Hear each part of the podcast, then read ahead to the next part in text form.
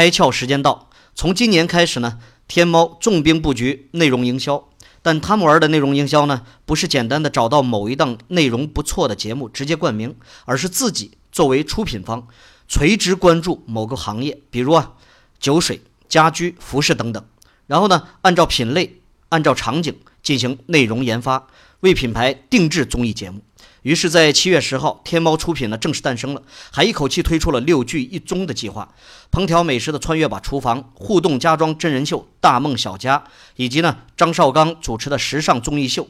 疯狂衣橱》、嘻哈音乐真人秀、说唱秀才，还有呢生活方式类节目《摩登中产》，以及家庭情景喜剧《生活大爆炒》。天猫的营销策略转变呢，更加印证了场景时代的到来。基于场景而产生的消费者互联社交消费，将是这个商业世界最重要的表达内容。今天你开窍了吗？更多节目，请扫描封面二维码，关注公众号“开窍”，和更多小伙伴一起来听故事、开脑洞。